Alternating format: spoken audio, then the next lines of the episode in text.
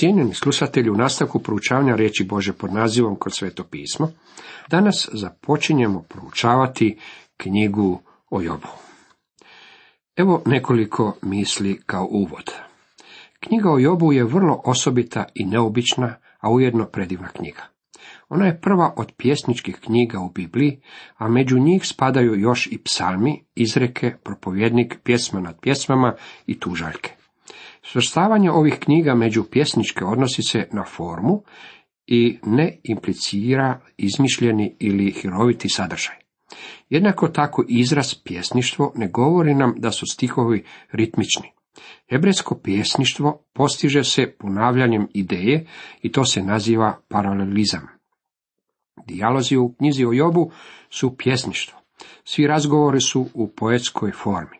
Ako ste ikada čitali Homerovu Ilijadu i Odiseju, tada znate da su te knjige u svjetovnoj književnosti primjeri ove prakse sasvim uobičajene za ono doba i okolnosti.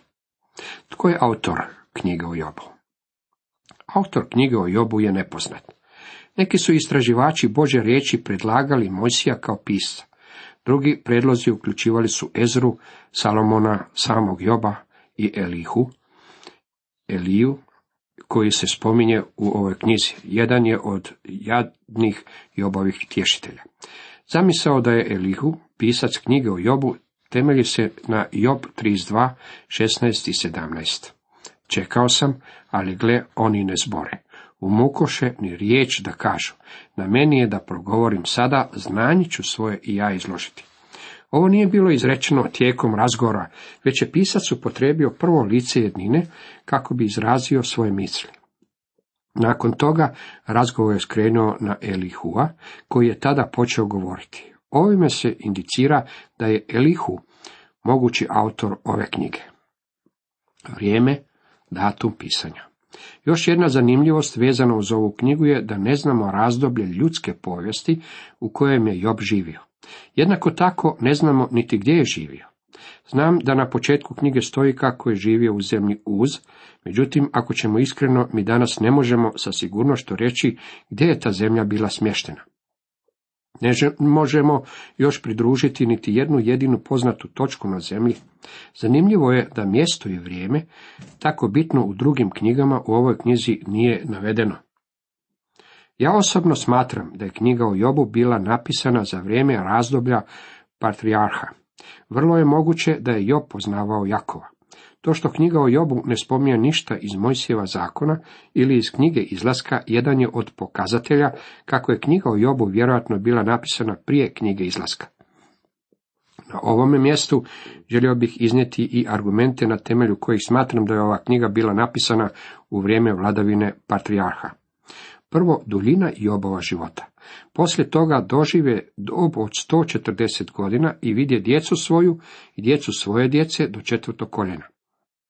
Potom umre Job star, nauživši se života. Znamo da su ljudi tako dugo živjeli upravo u vrijeme patrijarha. Drugo, Job je bio veliki svećenik svoje obitelji. S obzirom na to da se ne spominju Izraelovi sinovi ili bilo kakvo drugo svećenstvo, očito je da moramo zaključiti kako se radnja opisana u knjizi desila prije nego što je došlo do formiranja svećenstva. Treće, Elifaz je bio potomak Ezavljevog najstarijeg sina. Ovo su imena Ezavovih sinova. Elifaz, sin Ezavove žene Ade, Reuel, sin Ezavove žene Basemate, postanak 3.6.10. Iz ovoga nam se čini očitim da je Job bio Jakovljev suvremenik.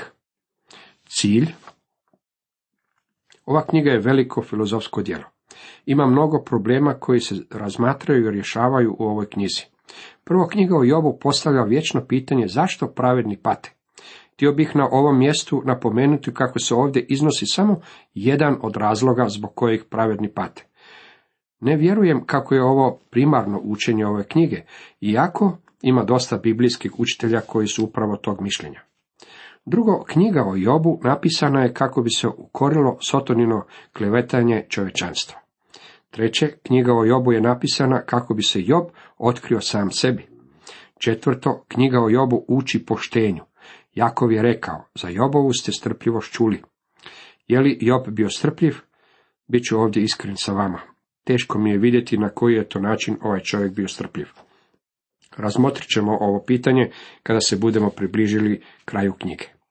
Peto, ja sam mišljenja kako je primarni cilj zbog kojeg je knjiga o Jobu napisana bio poučavanje pokajanju. Ako se u ovom trenutku ne slažete sa ovom mojom konstatacijom, ostanite sa nama dok ne dođemo do kraja knjige, a nakon toga sami izvucite svoj zaključak. Vidite, kada ljudi žele pisati ili govoriti o pokajanju, uvijek uzmu neki lik koji je imao grešni početak. Na primjer, istaknut će Manašeja, najbezbožnijeg od svih kraljeva koji su vladali u južnom kraljevstvu Judi. Govorili smo dosta o njemu u našem proučavanju povijesnih knjiga Staroga Zavjeta i vidjeli smo da se na kraju pokajao. Htio bih ovdje istaći kako se radi o vrsti pokajanja na koje mi ljudi najčešće volimo misliti. Zatim bio je tu i Savao i Starza, najveći neprijatelj kojeg je gospodin Isus Krist ikada imao. I on se pokajao. Postojao je i Franjo Asiški, raskalašeni uglednik svoga doba, no i on se pokajao. Postojao je i Jerry McAuley, pijana propalica iz sirotinske četvrti Yorka, no i on se pokajao. Bog nije odabrao te ljude kako bi nas poučio pokajanju. Mogao je. Međutim, Bog je odabrao najboljeg čovjeka koji je živio u doba staroga zavjeta, možda najboljeg čovjeka koji je ikada živio, s iznimkom Isusa Krista. Bog je izabrao ovog čovjeka i pokazao nam kako se i on treba pokajati. Kada stignemo do kraja knjiga o Jobu, nalazimo sljedeće riječi samog Joba. Po čuvenju te poznavah te dosad, ali te sada oči moje vidješe. Sve riječi svoje zato ja poričem i kajem se u prahu i pepelu. Ovo bi trebala biti dobra pouka svakom vjerniku danas. Trebalo bi poučiti svakoga tko pročita ove redove, da bez obzira koliko se smatramo dobrima, uvijek se moramo promatrati Božim očima. Sva naša pravednost je poput prljavih haljina. Moramo se pokajati. Vrednovanje. Ova je knjiga veliko filozofsko djelo i mnogi su je priznali takvim. Tennyson je ovu knjigu nazvao najvećom pjesmom bilo drevne, bilo suvremene literature. Govoreći o knjizi o Jobu, Thomas Carley, škotski filozof, rekao je Ovu knjigu smatram jednom od najvećih napisanih ljudskom rukom. Martin Luther rekao je kako je ova knjiga divnija i uzvišenija od bilo koje druge knjige u Bibliji. Dr. Morheat rekao je, knjiga o Jobu je jedna od najplemenitijih pjesama koje postoje. Komentar Prozni dio knjiga o Jobu je sveobuhvatna drama koja uključuje i nebo i zemlju. No, to ne znači da se radi o izmišljenom događaju. Joba se u Bibliji spominje kao povijesnu osobu, vidite Ezekil 14 i Jakov 5, a Pavao je citirao iz knjige o Jobu 1 Korinčanima 3.19. Mnogi pisci rabili su knjigu o Jobu kao temelj za svoja djela, uključujući Velsa i Arhibalda Maklejša. U svome komadu Maklajš je želio načiniti analogiju između knjige o Jobu i suvremenog čovjeka. Ako ćemo iskreno, meni se čini da je učinio promašaj, iako je spomenuo neugodan položaj čovjeka danas, jer je i sam znao dosta o tome. Čini se da nije znao previše o Jobu i o cilju s kojim je ova knjiga pisana. Njegov komad govori o očajanju, a također i o nadi suvremenog čovjeka, međutim, dalje od toga. Svaka analogija s knjigom o Jobu pada u vodu. Knjiga o Jobu otkriva čovjeka koji je vrlo svjestan Boga, no koji ne može pronaći ništa loše na sebi, koji je bio jako sebičan u svojoj samopravednosti i koji je takvo stanje održavao u prisustvu onih koji su ga okruživali. Job je osjećao kako je u Božim očima on u redu. U stvari želio je doći u Božju prisutnost kako bi obranio svoj slučaj. Ovo ni u kom slučaju nije opis suvremenog čovjeka. Psihijatri su današnjeg čovjeka uvjerili kako je njegov problem u tome što ga majka nije voljela u djetinstvo onoliko koliko je trebala. Po mom mišljenju ono što nije u redu s ovim naraštajem je da majka nije dovoljno koristila šibu. Međutim, stalno nam se govori kako je problem u tome što su mama i tata zanemarivali svoje dječake i djevojčice. Priznajem kako u tome možda ima dijelić istine i možda je to dio problema, međutim ne možemo krivnju za vlastite postupke prebaciti na druge. Čovjek današnjice odbija na sebe primiti krivnju za vlastite neuspjehe, promašaje i grijehe. Uvijek pokušava svaliti krivnju na nekog drugog. Ne želi prihvatiti odgovornost za sebe i vlastite postupke. Postoji jedan koji na sebi je ponio sve naše grijehe. Tako dugo, dok vi i ja ne prepoznamo da smo grešnici i da se trebamo krenuti k njemu, dragi prijatelji, mi ćemo krivicu za svoje grehe svaljivati na nekog drugog. Mislim da je jako nisko i prizemno za bilo kojeg čovjeka da krivicu za svoje postupke svaljuje na svoju majku. To je samo po sebi dovoljno strašno, a ipak tako postupa najveća većina ljudi. Suvremeni čovjek nalazi se u pravom škripcu i u krajnjoj beznadnosti i očaju. Za svoje grehe okrivljuje druge i ne može pronaći mjesto na kojem bi našao utjehu za kojom teži. Umjesto toga okružio se materializmom i svjetovnjaštvom. Svojedobno sam poznavao jednog čovjeka koji je pokraj svoga kreveta imao ploču na kojoj se nalazilo barem 25 različitih prekidača i tipke. Mogao je uključivati i isključivati svetlo, pogotovo čitavoj kući, pozvoniti poslozi, otvoriti i zatvoriti vrata, uključiti svetlo za doček gostiju i to sve iz vlastitog kreveta. Nikada nisam vidio ništa slično. Njemu je takvo uređenje pružalo veliku sigurnost. Mnogi od nas postupamo na sličan način. Svatko od nas ima neku svoju dekicu za sreću i svako malo se omotamo njome ili ju barem malo jače privijemo uza se. Bilo kako bilo, problem sa suvremenim čovjekom je u tome da nema Boga u svojoj svijesti. Ne zna da postoji spasitelj kojem može otići. U tome je razlika u odnosu na Joba. Job je i tekako bio svjestan Boga i pozdavao se njega. Stvar je u tome da će Bog Joba propustiti kroz sito i rešeto, kao što ćemo to kasnije vidjeti, i na koncu će ga dovesti u svoju prisutnost. Bog je Jobu oduzeo sav njegov izvor sigurnosti kako bi ga doveo k sebi. Suvremeni čovjek prolazi kroz sito i rešeto čak i u ovom društvu prepunom obilja. Usprko svim napravama i pogodnostima koje ovakav život nudi, čovjek je nošen valovima na svom komadu drveta koje je preostalo nakon brodoloma usred ogromnog oceana i jednostavno ne zna gdje je ili kamo ide. Zastrašujuća je ovo slika, međutim ona je toliko strašnija koliko znamo da je stvarna i da održava realnost u kojoj živimo. U stvari ovakva je stvarnost neke ljude danas natjerala razmišljati da negdje postoji netko. Danas možemo čuti riječi pjesme Stavi ruku u ruku čovjeka iz Galileje. Time se stiglo prilično blizu, međutim još uvijek se ne svača da suvremeni čovjek mora doći k njemu kao grešnik i da ga mora prihvatiti kao spastelja. Danas ljudi govore o predanju koje je vaše predanje. Ne možete mu samo reći gospodine, gospodine i očekivati da će on biti vaš gospodin i gospodar. On prvo mora biti vaš spasitelj. Umro je za vas, ako ne započnete sa Isusom Kristom kod križa, nećete s njime započeti nikako.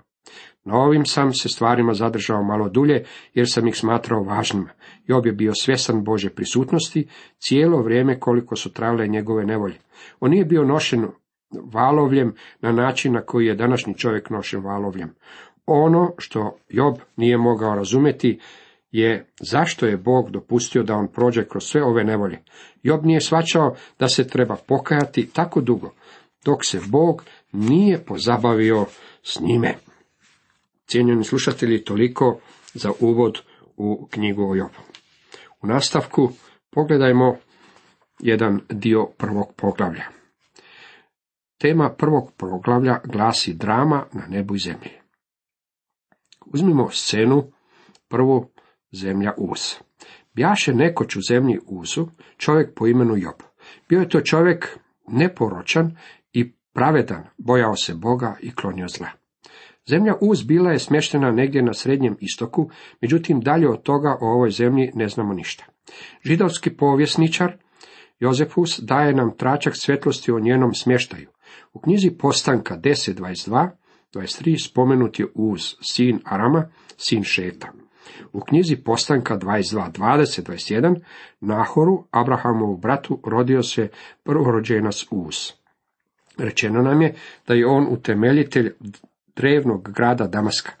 Damas je najstariji stalno naseljeni grad na svijetu. Zato smatram kako nećemo mnogo pogrešiti ako ustvrdimo da je Job, o kojem je u ovoj knjizi riječ, živio negdje u sirijskoj pustinji. Ta ista pustinja je mjesto kamo je naš gospodin poslao apostola Pavla na njegove postdiplomske studije. Bog je obrazovao i disciplinirao mnoge svoje ljude u toj pustinji. Dragi prijatelji, moja zemlja uz i vaša zemlja uz mogu se geografski nalaziti na potpuno različitim mjestima. Može se raditi o bilo kojem mjestu na zemaljskoj kugli. To niti nije bitno. Ono što je bitno je da Bog želi da na tom mjestu na kojem se nalazimo naučimo stanovite pouke. Rečeno nam je da je Job bio savršen. Što to znači kada se kaže da je bio savršen? To znači da je bio savršen u svome odnosu prema Bogu u smislu da je prinosio žrtve, kao što ćemo to vidjeti u petom redku. Žrtve u ono doba bile su žrtve paljenice. Osim toga, pročitali smo da se bojao Boga. Imao je uzvišenu i svetu zamisao o Bogu i kao proizvod toga mrzio je zlo. Jasno možemo vidjeti koliko se Job razlikovao od suvremenog čovjeka koji o Bogu ne zna ništa. Međutim, niti se ne trudi ništa novo o Bogu i saznati. rodilo mu se sedam sinova i tri kćeri.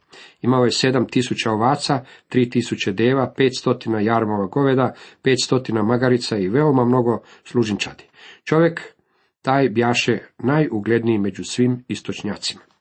Job je imao predivnu obitelj sa desetero djece. Bio je vrlo bogat i svi oni živjeli su u raskoši i uživali u lagodnom životu. Za transportiranje je imao deve. Sigurno se bavio nekom vrstom prijevozničkog biznisa. Također je imao i magarice koje su mu davale dosta mlijeka. U ono doba magareće mlijeko smatralo se posebnom delikatesom. Ako smo već kod te delikatese, ja bih ju radije propustio. Ovaj je čovjek u istinu mogao uživati u svoj raskoši. Zadnja rečenica trećeg stiha indicira nam da je ovaj čovjek bio Rockefeller, Henry Ford i nekoliko današnjih naftnih magnata u jednom čovjeku.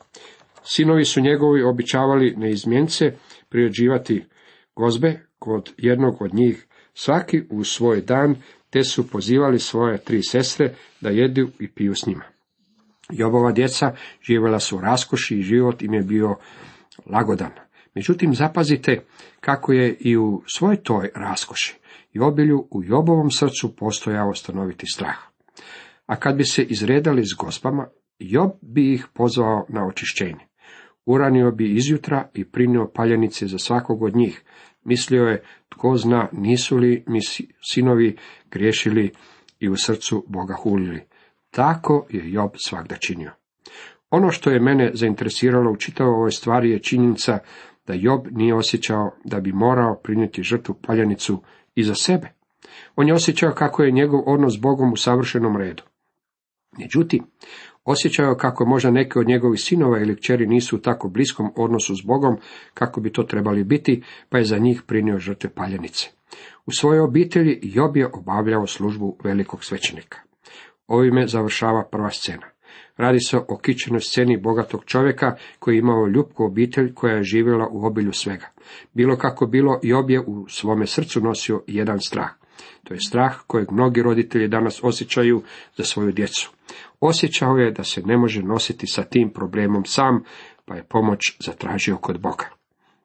Dragi prijatelji, ima mnogo roditelja koji su danas izvan sebe, jer imaju sina ili kćer koji su napustili obitelj i koji su upali u nekakve nevolje ili koji su možda pošli putem droge. Mnogi od ovih roditelja nisu znali kako otići pred Boga, kao što je Job to znao. Kao rezultat toga oni nastavljaju živjeti sa svojim problemima koje ne mogu nikako riješiti. Job je znao kamo mu je otići sa svojim strahom. Za svoju djecu prinio je žrtve paljanice. Te paljanice govore i pokazuju na Krista. Ovaj čovjek je Božji čovjek. Cijenjeni slušatelji, toliko za danas.